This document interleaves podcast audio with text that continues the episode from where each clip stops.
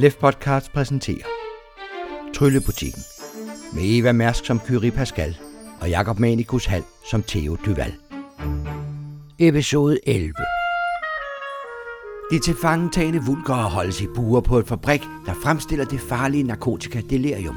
Det kræver en kamp mod en halvdæmon og et besynderligt møde med Hubert Cortese, der pludselig dukker op og pusser to gorillaer på dem, før det lykkedes Theo og Curie at redde fangerne og endelig vende tilbage til en velfortjent søvn i tryllebutikken. Dagen efter ankommer autoriteten og overrækker en invitation til et møde i det okulte råd, og pludselig får de besøg af alle de øvrige medlemmer, der kommer for at mile hver deres kage.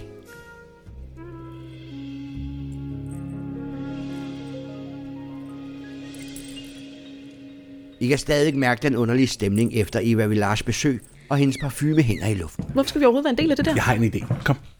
Kom lige med. Okay. Gå ovenpå. Og ind på kontoret, ind til Lambert. Allerede da I træder ind på kontoret, begynder Lambert at skrive. Hej Lambert. Godmorgen. Øh, kan du udskrive vedtægterne for du kult råd til os? Vi har bestemt vedtægterne stående et sted, så dem skal jeg nok kunne finde frem. Skrivemaskinen står stille et øjeblik, men så begynder den at skrive side efter side, så I hele tiden må sætte nyt papir i den. Det bliver til 20 sider i alt. Puh, 20 sider alligevel. Jeg har det. Øh, det, det må være dig. Hvis du lige smører en ekstra frokostmad til mig. Kultur er den. 16. Vedtægterne er skrevet i 840 og lyder som følgende. Vedtægter for det okulte råd. Artikel 1. Underskrift i blod.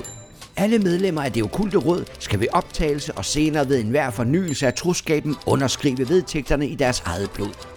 Dette rituelle skridt symboliserer den uopløselige forbindelse mellem medlemmet og det okulte råd. Artikel 2. Udnævnelse af efterfølger. Styk 1. Det er det samlede okulte råd, som udpeger autoriteten i enighed. Dette skal ske i overensstemmelse med de okulte traditioner og mysterier. Styk 2. Et nært nuværende medlem af det okulte råd har ret og pligt til at udpege sin egen efterfølger. Dette skal ske i overensstemmelse med de okulte traditioner og mysterier. Artikel 3. Den røde labis initialisering. En hver kandidat, der ønsker at blive medlem af det okulte råd, skal underkaste sig den hellige prøvelse, kendt som den røde lapis. Dette ritual vil afsløre kandidatens evne til at forstå og håndtere de okulte kræfter og hemmeligheder, som rådet vogter over. Artikel 4. Tavshedspligt. Medlemmer af det okulte råd er bundet af en højtidelig tavshedspligt. En hver afsløring af rådets hemmeligheder eller interne anlæggender vil blive mødt med alvorlige konsekvenser og udvisning fra ordenen. Artikel 5. Beskyttelse mod onde kræfter. Det okulte råd har til formål at beskytte mod brugen af okulte kræfter med onde hensigter. En hver, der misbruger disse kræfter, vil blive straffet i overensstemmelse med de okulte love og retfærdighed. Artikel 6. Vulgerloven af 1217. Denne lov forbyder vulgare at bære våben, eje ejendom, arbejde i offentlige stillinger eller drive pengeforretning af enhver art. Overtrædelse af denne lov vil blive straffet i henhold til de okulte retsprincipper. Disse vedtægter er uforanderlige og vil forblive gyldige, beskyttet af det okulte råds åndelige magt. Okay. Lambert har øh, Ludvig udpeget sin efterfølger i det okulte råd. Ved du det? Det er tradition her i butikken, at butikkens arving også er udpeget til pladsen i det okulte råd. Kan man snakke med spøgelser? Okkultisme 14. Dobbelt 5. 24. Spøgelser er ånder, som af den ene eller anden grund ikke kan forlade den virkelige verden. Det kan være ånden af et gammelt dødt træ, eller ånden af et gammelt forladt hus, der af en eller anden grund ikke kan glide over i åndeverdenen, hvor de hører til, nu hvor de ikke længere har en fysisk manifestation. Mm. I desperation efter at tilrende sig en fysisk manifestation, forsøger de konstant at besætte noget nyt, ofte deres gamle manifestation, i dette tilfælde for eksempel træet eller huset, og det kan føre til det, man kalder forbandede huse eller træer, der kan fremstå næsten som levende væsener. Spøgelser kan man derfor ikke tale med i den forstand. Det kræver en åndemaner at kommunikere med dem. Genfærd er derimod en sjæl, der ikke kan forlade den virkelige verden efter sin død, og derfor stadig viser sig for de levende med det formål at få hjælp til at komme bort. Genfærd kan oftest tale og gennemføre hele samtaler, så dem kan man tale med, hvis man møder dem, og ikke skræmmes over hals og rod. Og så er der de døde sjæle, de sjæle, som har forladt den virkelige verden. Dem kan man påkalde med mægtige magiske betvingelser eller heksekraft. Ja. Kyrie. Altså, der er jo nogle gamle ejere af tryllebutikken, der faktisk er i tryllebutikken. Der er, til, der er til stede her. Der, der er jo Lorette Pot fra 938 til 969 var bestyrer. Det, jeg tror, det er hende, der er Madame Pot. Mm. Og så er der Så er der øh, Ramon Gamma. Mm. Det, det, det må være gramofonen derinde, ikke? Mm. Og så er der øh, Lambert Pierre, der, der var fra 1003 til 1131. Øh, og det, det er jo skrivemaskinen. Så det lader jo til, at, at de gamle ejeres ånd på en eller anden måde stadigvæk er. Ja. Øh, og nu, øh, jeg tænker, at cyklen måske er, er en af de andre. Og ja, jeg, jeg, jeg, jeg ved ikke, om de andre er også. Men hvad nu, hvis øh, Ludvig også er her? På en eller anden måde. Altså, det kan, jeg håber, at han er her på en eller anden måde, men det kunne også godt være, at han har slidt sin essens op på at holde sig kørende som spøgelse. De fortalte jo, at han var noget gennemsigtig til sidst, så jeg ved ikke, om det er hans energi, vi skal regne med at, at trække på. Måske vi skal gå ud og spørge Madame Pot. Jeg kan godt lide det. Lad os gøre det. Så kan vi også få resten af frokosten. Ude i køkkenet står frokosten stadig fremme, men der er lagt låg over osten og en tallerken over pålægget. I burde sandelig se at få spist færdig, siger Madame Pot. I ser jo helt magre ud. Fik I så talt med autoriteten? Ja, Det gjorde vi bestemt, øh, men vi vil faktisk rigtig gerne tale med dig. er det rigtigt forstået, Madame Pot, at du faktisk er den Loretta Pot, der bestyrede butikken i gamle dage? Det er virkelig ikke pænt at spørge ind til en dames fortid. Skulle det være noget kaffe? De vil ikke snakke om det. øh, ja tak. Madame Pot hælder op i jeres krus og finder tilbage til sin plads på køkkenbordet. Hvorfor vil de ikke snakke om det, tænker jeg til dig. Det kan være, det er tabu. Ja, men de holder jo meget af butik. Ja, eller også kan de ikke. Ja, det kan godt være, at det er pålagt dem på en eller anden prøve at måde. gå ind og spørge uh, Lambert? Ja, Jeg hælder lige en kop kaffe op, og så tager den med ind på kontoret. tripper efter dig. Inde på kontoret stillede jeg op foran skrivemaskinen og skriver til Lambert. Lambert, er du den Lambert de Pierre, der bestyrede butikken i gamle dage? Kære Theo, jeg betragter os bestemt som venner, men jeg vil dog mene, at vi slet ikke er så private, at man stiller den slags spørgsmål. Nå, øh, så vil I virkelig undskylde. Det beklager vi. Men nu hvor I alligevel har taget hul på det, må jeg hellere sætte jer ind i det så meget jeg kan, inden I plager husets øvrige beboere med den slags pinsomme spørgsmål. Det er for os alle et smertefuldt minde. Naturligvis. Vi, øh, det skal vi nok respektere. Ja. Vi er alle forhenværende ejere af tryllebutikken, men vi har det til fælles, frem for de øvrige ejere, at vi tog kampen op mod monokkelmanden og tabte. Åh, Pakten i kælderen gør, at hvis vi dør ved monokkelmandens hånd, så fanges vi og manifesteres i en genstand i tryllebutikken. åh. Og det er ikke uden omkostninger. Vi beholder vores følelser, men mister det meste af vores hukommelse. Ingen af os husker tiden op til vores død, og når vi forsøger at tænke os frem til det, oplever vi en uhyggelig smerte, som om vi gennemlever dødsoplevelsen igen. Derfor er det så smertefuldt for os. Beklager vi spurgte. Og, også, og tusind tak. Så det er derfor, de er her. Ja, og Ludvig har jo lavet jo ikke til at have fejl. Må jeg lige se den der liste? Jo.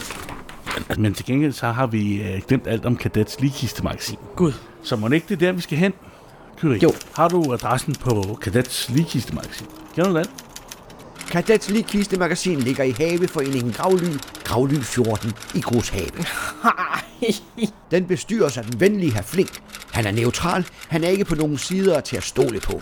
Dog er han nok mere venligt stillet over for prinsessen, end det ukulte råd. Ja. Det, som Marvin også sagde med det der ligkiste magasin, det var, at vi skulle have lov til at få adgang. Men han sagde ikke noget om, at hvem. Jo, jo. For de var på prinsessens side. Men skal vi så ikke snakke med prinsessen først? Jo, jo, jo, jo, jo, du har helt ret. Hvor kan vi få fat i prinsessen henne, hvis vi vil tale med hende? Lambert svarer med det samme. Find drømmeæsken. Den bør stå på den øverste reolhylde lige under loftet. Drømmeæsk. Det er en spilledåse af sort lak med guldornamenter. Inde i den er den nydeligste lille ballerina, der danser rundt til tonerne fra musikværket. I kigger op på hylden og ser straks spilledåsen mellem en række antik legetøj. Jeg går hen til den og strækker mig op og tager spildåsen ned. Den er sandelig fin og yndig. Du har det bedste tag på hende. Som man siger. Jeg trækker spildåsen op. Sådan lidt forsigtigt til at starte med. Du trækker spilledåsen op, stiller den på skrivebordet og åbner låget. Jeg holder skeptisk øje. I samme øjeblik drejer ballerinaen, og der lyder en spinkel og smuk melodi, som snart akkompagneres af en pigestemme, der nynner. Pludselig mærker I en blid vind i lokalet, og en blid damp puffer ud midt i rummet. Og her står prinsessen, som en fin lille pige på 14 år, i den fineste prinsessekjole. Deres majestæt. Deres majestæt. Tak for sidst. Hun ser på dig, Theo, og træder et skridt frem mod dig. Theo, du kaldte på mig, Theo. Hej, Kyrie. Har du kaldt på mig for at danse igen? Åh, oh, Theo, jeg nød at tabe til dig på scenen. jeg har aldrig nogensinde danset med nogen så dygtig som dem. Jeg går ud af lokalet. Jeg tænker lige til dig. Hey, bliv her. Kom nu. Jeg skal lige have en kop kaffe, kom tilbage. Nå, Kyrie skal lige have en kop kaffe. Hun kommer lige tilbage. Så er der jo bare mere tid til os to alene, siger prinsessen og smiler uden at vige blikket fra dit. Jeg stopper lige uden for døren i øvrigt. Hvordan har de det? Jeg har det godt, min kære Theo. Men jeg frygter, at en ond tid nærmer sig. Det gør den altid, når der kommer nye ejere af tryllebutikken. Dog glæder det mig, at det er dig, Theo, der holder roret i denne storm. Jeg lytter med. Men hvis det glæder dem, glæder det mig. Men deres majestæt, jeg har et spørgsmål til dem. Du må spørge mig om alt, Theo, og jeg vil svare dig, som jeg evner. Må vi have lov til at benytte os af Kadets Ligistelmagasin? Vi har nogle ting, vi godt kunne tænke os at undersøge. Det er ikke op til mig at afgøre, men jeg har mange sager opbevaret på det sted. Derfor har jeg en aftale med herr Flink om, at jeg skal informeres, hvis det okulte råd eller tryllebutikken opsøger den. Mange tak. Og tak fordi du spørger. Du er sandelig en galant mand. Må jeg kysse deres hånd? Intet vil gøre mig gladere, smiler prinsessen med en ynde og elegance, at du næsten er ved at falde bagover. Har hun en ring på? Hun har mange ringe på. Fine sølvringe med lysende månesten og glimtende krystaller. Jeg åbner døren og kommer ind. I det øjeblik går døren op, og Kyrie kommer ind. Theo, vi skal også afsted. Øh, ja, okay. Og så kysser jeg en oven på hånden. I to ser ud til, at I har noget at tale om, siger prinsessen. Så stiller hun sig på tæerne, så hun kan kysse dig på kinden, Theo, før hun griner og forsvinder i et sløvpuf. Hun ligner en portræt. Hun jo ikke den anden dag. Enten for ung eller for gammel til dig. Har jeg ret? Men med de der sko? Det gør det overhovedet ikke bedre. Jo, jo, jo. Nej, så, så, er hun i hvert fald ikke for, så er hun i hvert fald ikke for ung. Nej, Jo, nej. nej. det, det har du overhovedet ikke den samtale. Vi har, vigtigere, vi har en lang række af vigtigere samtaler end det her. Ja, enig. Kom, lad os gå ned til cyklen. Ja, cyklen. Så forlader I kontoret i lettere forvirring og skynder jer ned ad den knirkende trappe for at komme ud i baggrunden.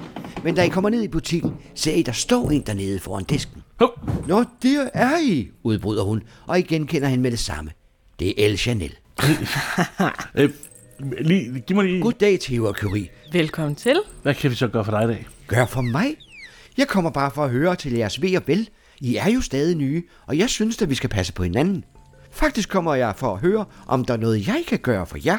Jeg mener, I ved vel, at autoriteten vil invitere jer til møde i aften? Hun har været her. Åh, oh, hun har allerede været her. Ja. Og hvad, hvad vil du? Jeg vil som sagt bare høre, om I faldet til. Jeg hører til dem, som håber, at tryllebutikken og det okulte råd kan stå sammen mod de onde kræfter i Dunkelkapeldistriktet. Vi er absolut faldet øh, rigtig godt til. Var du til koncerten? Jeg så dig. Selvfølgelig var jeg med til koncerten, men vi sad på den bagerste række. Ja. Hvor længe har du egentlig været i rådet? Jeg har været med i det okulte råd i 13 år. Og hvad med, hvad med autoriteten? Hvor længe har hun egentlig været der? Jeg er ikke helt sikker, men det må være omkring 20 år. Men ingen har været i rådet så længe som René Coppola. Og hvor lang, ved du, hvornår han startede i rådet? Eller det snakker man måske ikke om. Ingen af os var jo medlem, dengang han blev medlem, så jeg ved det faktisk ikke. Jeg fik selv pladsen efter min mor, Violetta Chanel. Som medlem bestemmer man jo selv, hvem der skal overtage ens plads. Ja. At I nu er kommet, det har virkelig sat gang i spekulationerne i det okulte råd. I kan blive en helt ny æra i vores århundrede lange historie. Ja, det lyder det Tror til. du det? Ja, det tror jeg helt bestemt. Men det kommer ikke af sig selv. Men altså, nu var det jo meningen, at vi skulle overtage tryllebutikken, og dermed også pladsen i rådet. Det har du til dels ret i, men man bliver ikke bare medlem af det okulte råd, fordi man er udpeget.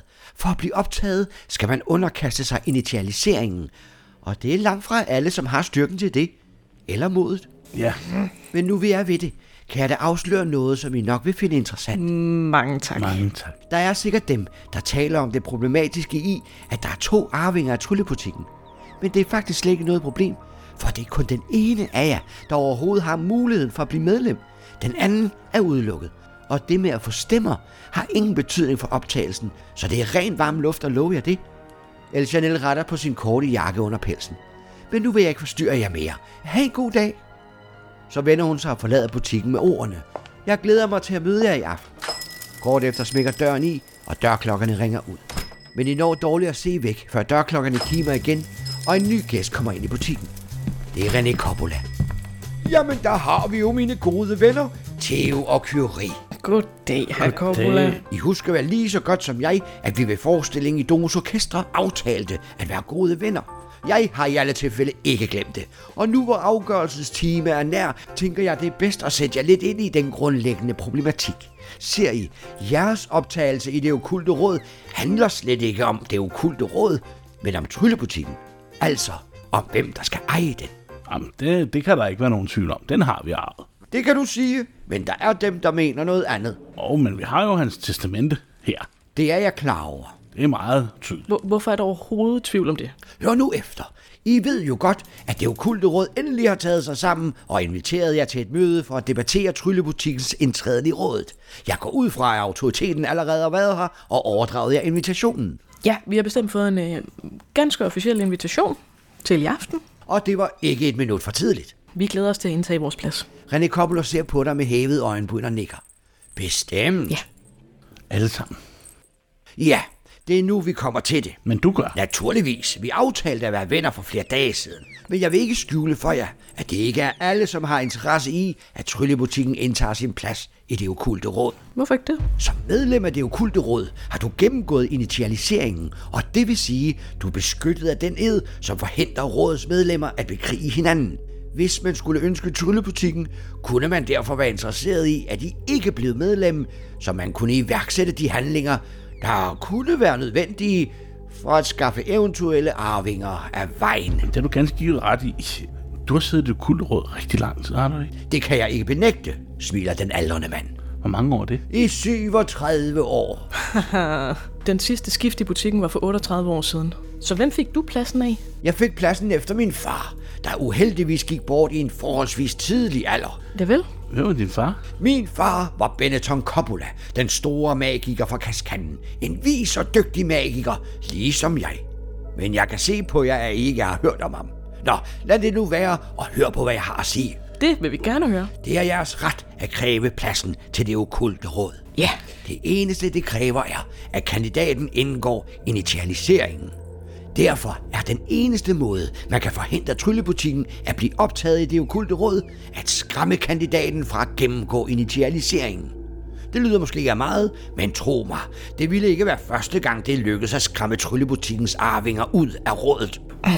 Altså, så, og så inviterer de så en anden en ind til at tage pladsen, eller... Nej, det kan man ikke. Den femte plads skal kun gives til ejeren af Tryllebutikken, og derfor vil pladsen blot stå tom. Ja, og hvis I ikke får en af os ind, så mister I jo tryllebutikken. Og det vil være godt for den, som selv vil have Tryllebutikken. Men det vil være skidt for en som mig, der ønsker et samlet råd, der kan modstå den dunkle okkultisme, der herrer i vores bydel. Altså, ham og Eva er jo på samme hold, hvis man skal tro de andre. Så jeg tror bare, han er ude på at sætte os i kortene. Jeg skal ikke være den, som peger fingre. Men vi kan ikke komme udenom, at nogen i forvejen er berygtet for deres grådighed. Hubert. Hubert Cortese, ja. Og tager jeg ikke meget fejl, vil han nok blive jeres største problem. Jeg synes nu ellers, det lyder som om, at Eva, Gerne vil have butikken. der gerne vil have butikken. Nu er jeg jo ikke den, som peger fingre, men jeg kan ikke benægte, at autoriteten har ytret sig på en måde, der kunne antyde sådan en interesse. Hold nu kæft, mand. Det er de lange knivsnat, var. Ja. Mit råd til jer i den forbindelse er at overhøre hans kommentar. Han er mester i at suge selvtilliden ud af andre mennesker og få dem til at vakle og blive vælsindet. René, kan du ikke lige fortælle os, hvorfor skulle vi overhovedet være en del af jer? Hvad får vi ud af det? Min kære pige, i det okulte samfund er den, som ikke er underlagt det okulte råd, underlagt prinsessen. Ingen kan gå fri. Alle er under nogen. Alle må følge en højere magtslov. Og det vil sige, alle undtagen Mester Flink, der jo hverken hører til den ene eller den anden side, men alle os andre. Det kræver vel ikke den store indsigt at regne ud, at det er bedre at være en del af magten, end at blive underlagt den. Derudover har vi i det okulte råd en række muligheder og kræfter, som I vil stifte bekendtskab med, så snart I bliver medlem. Hvis I virkelig vil gøre noget for bydelen her, så er vejen gennem det okulte råd. Men Simon, I har ikke også en interesse i, at monokkelmanden han bliver inde? Bestemt. Sådan er det, og det er faktisk også motivationen for autoriteten. Hvorfor ønsker hun så ikke, at vi er en del af det? Det er jo netop også, der er det bindende led i den sammenhæng. Hvor Hubert Cortese begærer tryllebutikken af grådighed, er Eva Villars bekymring, at I slet ikke er erfarne nok til at beskytte sejlene. Altså, at hun vil være den bedste vogter af sejlene. Jeg kunne heller ikke forestille mig, du var helt uinteresseret i butikken. I butikken Ja. må jeg være fri. Jeg er magiker. Jeg driver ikke legetøjsbutikker. Jeg tænker til dig, at jeg stoler ikke en skid på. Theo, det her det er altså også en mulighed for at komme af med den her butik. Til at komme af med ansvaret. ja Hvis de vil slås om den, så lad dem. Men har vi ikke en rolle og et ansvar?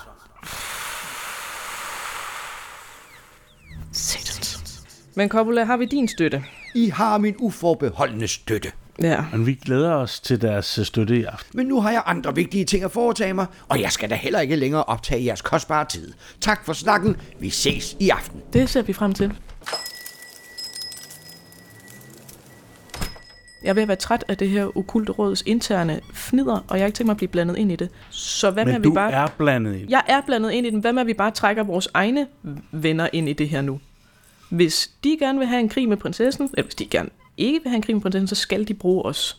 Så hvad med, at vi opsøger hende? Men, men, men opfatter du det som om, de står for en krig med hende? Nej, men det kan de da hurtigt få, hvis vi ikke står imod, og hvis vi ikke er dem, der laver balancen. Men jeg kan ikke lade være med at tænke på det der træ også. Ja, det er, øh, virker meget magiske. Det bliver ved og ved og ved med at smide de der blade. Skal vi ikke lige gå ud og kigge på det engang? Vil meget gerne. Nu hvor vi for en gang skyld har fem minutters ro. Lad os skynde os ned og kigge. Jakke på og ud i efteråret.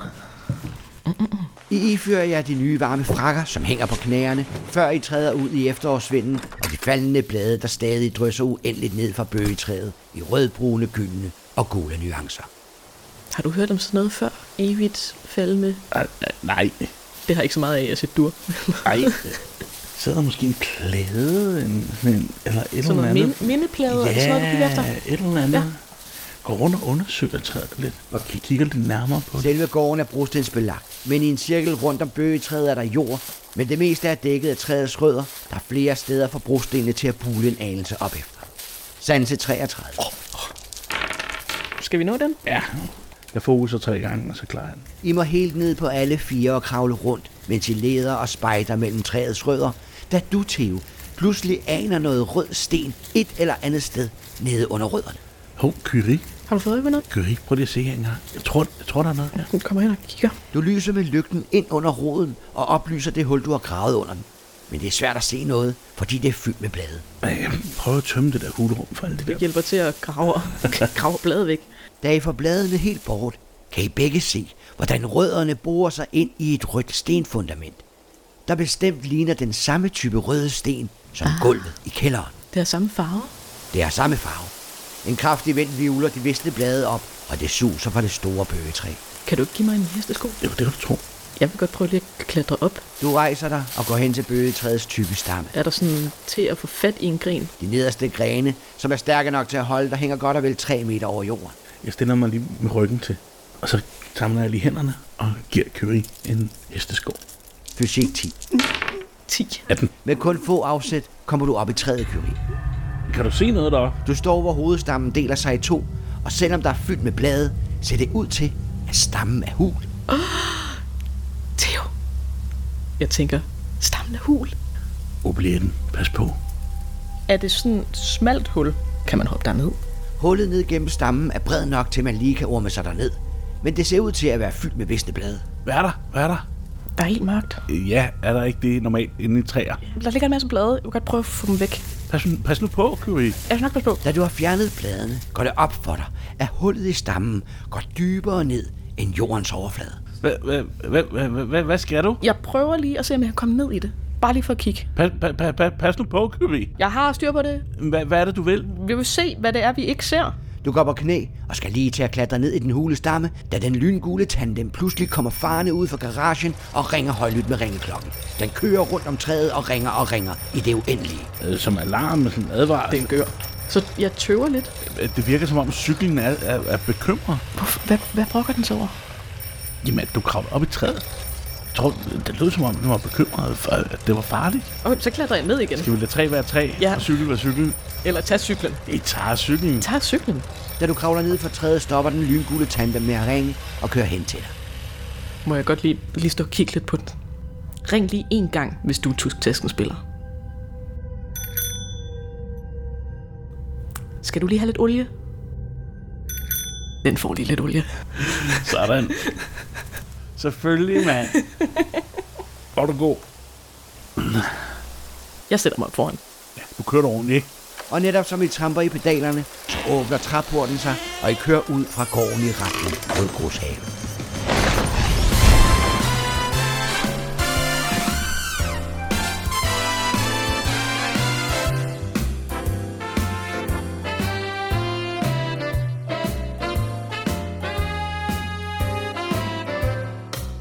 I ankommer til haveforeningen Gravly og følger den stille sti forbi en række af små kolonihaver, hvor efterårets farverige blade dækker jorden som et tæppe.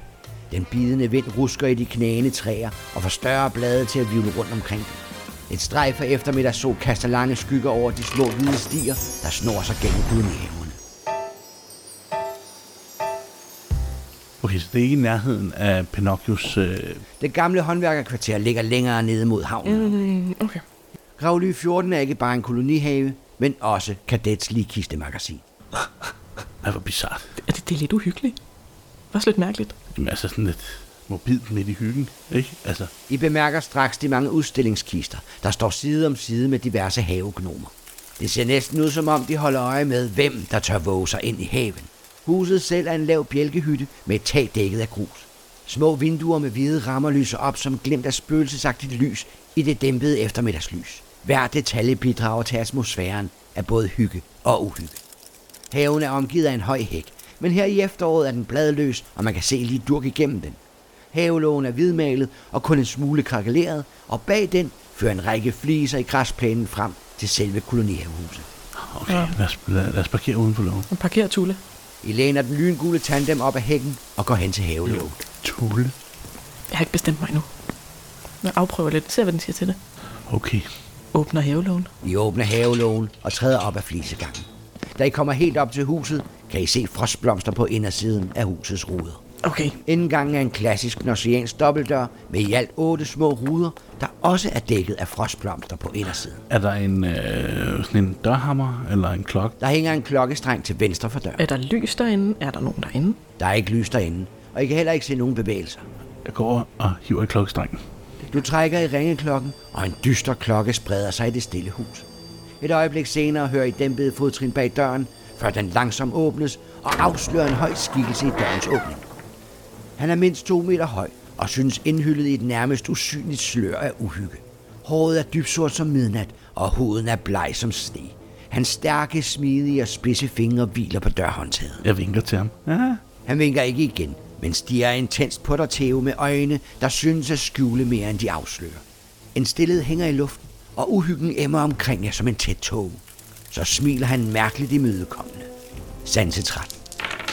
20. 16. Og der bemærker I de skarpe, hvide hjørnetænder. Velkommen til Kadets Magasin. Jeg er Mester Flink. Herr Flink. Goddag her. Så må du være Theo, og du må være Kørig. Det er korrekt. Fra Tryllebutikken. Mester Flink nikker. Måske du kunne hjælpe os med at finde rundt og finde det, vi leder efter. at der står han og stiger på jer med det uudgrundelige blik. Og efter et langstrakt øjeblik, hvor atmosfæren næsten står stille, giver Mester Flink et knap mærkbart nik med hovedet og inviterer jer med indenfor. Kolonihavehusets indre er usædvanligt koldt. En kulde, som uden tvivl er årsagen til frostblomsterne, der bryder vinduet. Jeg beklager kulden, siger Mester Flink. Men den er vigtig for både mig selv og alle de sager, der opbevares her. Stiger efter. Sønder. Han leder jer videre ind i et tilstødende lille rum, hvor han fører jer ned gennem en lem i gulvet til et elgammelt system af katakomber fra en glimt fortid. Her tænder han en gammel olielampe, og i skæret fra den fører han jer gennem det mest dunkle sted, hvor alverdens ting står opbevaret i gange og kasematter. Udover rækken af opreståede kister, går I forbi rum, hvor kisterne står enkeltvis på hver sin jordbund. Altså, som om der ligger nogen i dem, eller? Det kan man kun gætte sig til. Det med lukket låg, og Det er der- hans vampyrvenner. Går, øh, går efter ham. Ja, vi følger efter ham.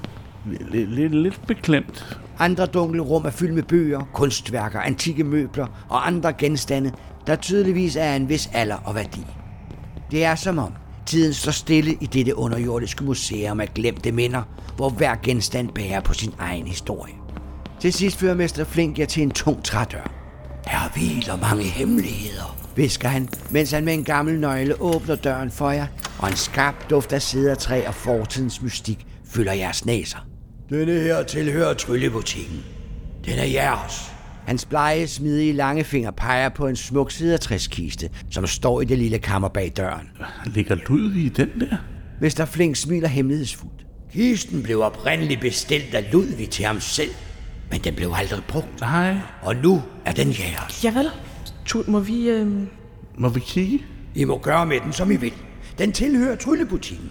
Et hemmelighedsfuldt smil breder sig på Mester Flinks blodrøde, men kolde læber, og I får en fornemmelse af, at bag den overfladiske høflighed gemmer der sig mere noget uforklarligt og mystisk, der piger fantasien til at forklare det med dunkle billeder. Jeg skal naturligvis oplyse jer om, at jeg er forpligtet til at informere prinsessen om jeres besøg. Det er naturligvis blot formalia, særligt i dette tilfælde, hvor I allerede har informeret hendes majestæt om jeres besøg. I kan bare kalde på mig, når I er færdige. Så vender han sig om og forlader jer. Der kan du bare se, det kan godt betale sig at være gode venner med prinsessen. Ja, det var det, jeg sagde. Ja, Det var vi overhovedet ikke... nej. Åbn det nu. Du løfter låget, og en krakkelerende lyd fylder rummet, som om kisten knirker i protest over at blive vækket fra sin dvale. En sky af støv stiger op fra kistens indre, dansende i det sparsomme lys for olielampen, som Mester Flink efterlod til jer på en lille skammel. Da låget er helt åbent, afsløres to sammenrullede tæpper, der ligger omhyggeligt anbragt i kisten. Stoffet er tæt vævet, tungt og dækket af støv. Godt tage et tæppe op. Og folde det ud. Da du først står med det i hænderne, går det op for dig, at dette ikke er et tæppe i den forstand. Kultur 13. 16. Det er to gamle gobeliner. En gobelin er en form for vævet tekstil, typisk et tæppe eller et vægtæppe, der er dekoreret med et komplet og detaljeret billede eller mønster. Gobeliner har historisk set været brugt som vægdekorationer og hængende tekstiler. Den nøje udvalgte farvepalet og den komplette teknik skaber et kunstnerisk indtryk, der ofte gør gobeliner til værdsatte kunstgenstande. Traditionelt blev gobeliner fremstillet af dygtige vævere og blev betragtet som luksusgenstande, der prydede slotte, paladser og velstående hjem. I dag kan gobeliner stadig findes som kunstværker eller dekorative elementer, der tilføjer elegance og karakter til indretningen. Disse to vil du dog tro er vævet i 900-tallet. Hvad? Vi har fået ny indretning til butikken. Fra Fra 900-tallet. 900. Altså, der er Magnus Taskenspiller, og så er der Rigitte Mulling. Er der, er der plads til, at vi kan rulle dem ud hernede? Rummet her er for lille, men I kan sagtens rulle dem ud ude i gangen. Men de er voldsomt støvede, så de skal nok bankes af, før man rigtig kan se noget på. Hvorfor pokker har han lagt dem hernede? Det ved jeg ikke, men hold lige vejret. Godt stå. Bank. Du stod ud af dem. Så ruller du den første gobelin ud. Styrke 8. Ja. Støvet står i kaskader, da du løfter gobelinen ud og slår til det med håndfladen. Men langsomt kommer motivet på gobelinen til syne. Det er en kvinde, en smuk markionesse, der fremstår i et lys af fornemhed og elegance i skønhed og værdighed. Hendes klædedragt er en udsøgt symfoni af rig brokadevævning og delikate mønstre. Hun bærer en fornem kjole i dybe nuancer af juvelfarver, der glimter som stjerner på himlen. En overdådig krinoline pryder hendes figur, og broderede blomster langs kjolens kanter tilføjer et strejf af ynde.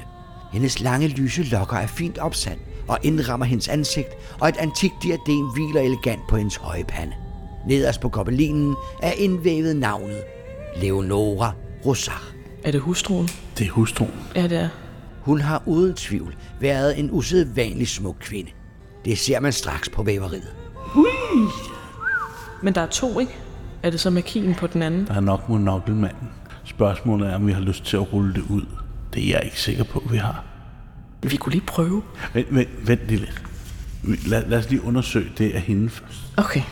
Fordi hvis der er noget hokus pokus med de her gobeliner, så skal vi vide det, inden at Men de- vi ruller den med ham ud. Monokkelmanden nede i kælderen under koncerten sagde, at de havde ikke kunne besejre ham. Derfor så tog de hans kone i stedet. Jamen, de slår hende ihjel, ikke?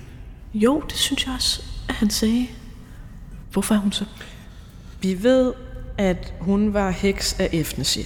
Hun er F-heks. Ja, hun var. Ja, det er rigtigt.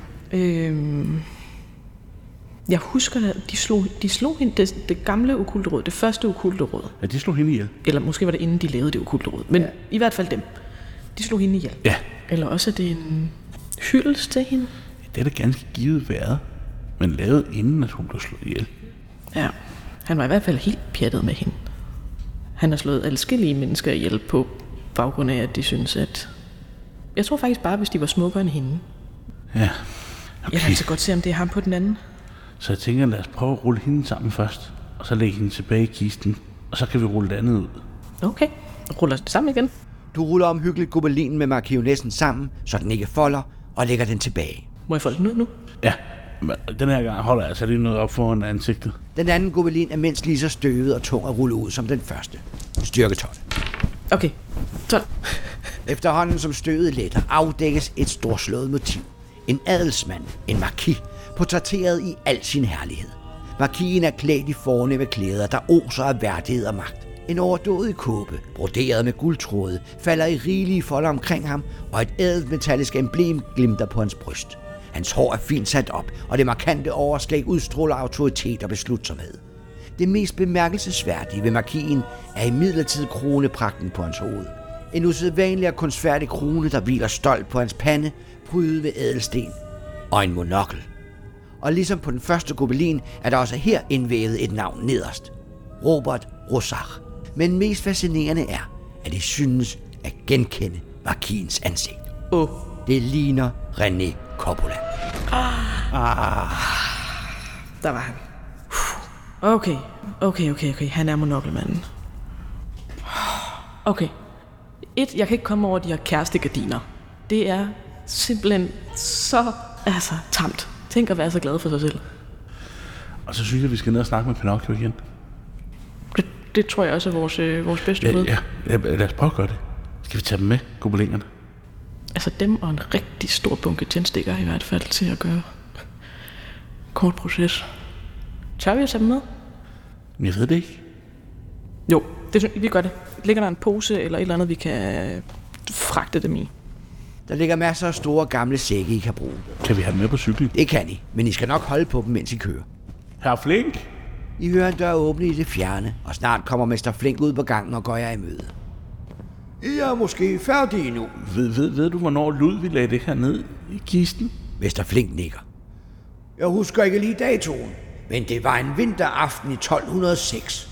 Det var den samme dag, han døde. Sagde han noget om, hvorfor? Du han ikke have dem derhjemme? Da han ankom her, var han anspændt og var tydeligt nervøs. Jeg kunne godt mærke, at der var noget på færre, men det er ikke min métier at blande mig i kundernes personlige sager. Jeg var dog af den opfattelse, at han befandt sig i en frygtelig fare og ville opbevare noget, som han efterlod her. Hvis nu der er nogen, der siger, det man ikke ser, hvad er det? Det man ikke ser, er skjult under jorden. Olielampen blinker i hans forførende dybliggende mørke øjne. Måske det henviser til Dunkelkapeldistriktets oprindelse. Kender de øh, Pinocchio, her Flink? Og dukkemageren Pinocchio, jo ham husker jeg udmærket. Det var ham, som lancerede Leonora-dukken, der gik som varm brød og gjorde ham meget velhavende. Men så blev han trukket i retten og dømt for at bruge Leonora Rosak som model uden familiens tilladelse. Den sag ruinerede ham, og han stod til konkurs, da det okulte råd trådte til og sikrede ham økonomisk, så han kunne beholde sin butik. Men i 1206 brød en kamp ud mellem Pinocchio og Ludvig Fontaine, der endte med, at de begge omkom. Ja, det vil sige delvist. Pinocchio fik jo en ny krop af det okulte råd, mens Ludvig tilbragte sine dage som spøgelse i tryllebutikken. Aha. Hvad var det for en kamp, de havde? Om hvad? Ved du det? Det er jo ikke til at sige, hvad der kan få to magikere til at angribe hinanden på den måde. Ja. Dengang, da det okulte råd samlede sig for første gang for at slå markien, Du taler om den officielle historie om, hvordan det okulte råd blev grundlagt. der var fem. Ikke? Der var to hekse, en åndemager og en troldmand. Men hvem var den femte? Jeg kan ikke udtale mig om den slags. Når man eksisterer så længe som jeg, må man ofte lade fortiden ligge for at give de nye generationer mulighed for at bygge deres eget. Men jeg vil dog advare jer. Det er ikke ualmindeligt, at historierne ændres gennem tiden for at tilpasse dem nye motiver. Og spørg mig ikke mere om den sag. Ja, men så må vi nok sige tak for denne gang. Det var godt at møde jer. I lige måde. Lad mig vise jer ud. Mange tak. Derpå fører Mester Flink jer tilbage gennem kasematterne, forbi dunkle korridorer, hvor støvet ligger tykt, mens olielampens lys kaster skygger langs de fugtige vægge og understreger kasematternes mystik. Et sus af gammel luft, kombineret med lugten af støv og tid, omgiver jer, mens I bevæger jer tilbage gennem denne labyrint af gamle stenvægge. Jeg er glad for, at her Flink er flink. Endelig når I trappen til kolonihavehuset og kommer op igen. Her fører Mester Flink jer ud af døren med et hovednik, og efterårsvinden synes næsten helt varm efter kulden i kælderen. Den kølige eftermiddagsluft er frisk og bringer jer en følelse af lettelse og normalitet, som om I netop er trådt ud af en gammel fortælling og tilbage til den virkelige verden. Åh, det var rart. Fuh. Dejlig efterårslun, Vi skal over til Pinocchio. Og skal vi finde ud af, hvorfor fanden han slås med. lød vi. Udover at han ville have tryllebutikken, Hvad, hvad vil vi ellers vide? Jeg ved det ikke, men han må, kende, han må kende noget af historien. Der er altså også noget med, at der, der er også noget eftersiger, der går igen. Både hos... Stor og meget almindelig dæmon. Mm, jeg kan bare ikke lade mig at tænke på, at vi har en dæmon af eftersiger, prinsessen. Vi har også Makins hustru. Jeg synes bare, du skal overveje det inden næste dans. Jeg, jeg ved ikke, om det betyder noget, men det er bare også en af de eneste ting, jeg kan se, der hænger sammen i løbet af historien. Okay, lad os tale med Pinocchio. Hvis Pinocchio har lyst til at tale med os.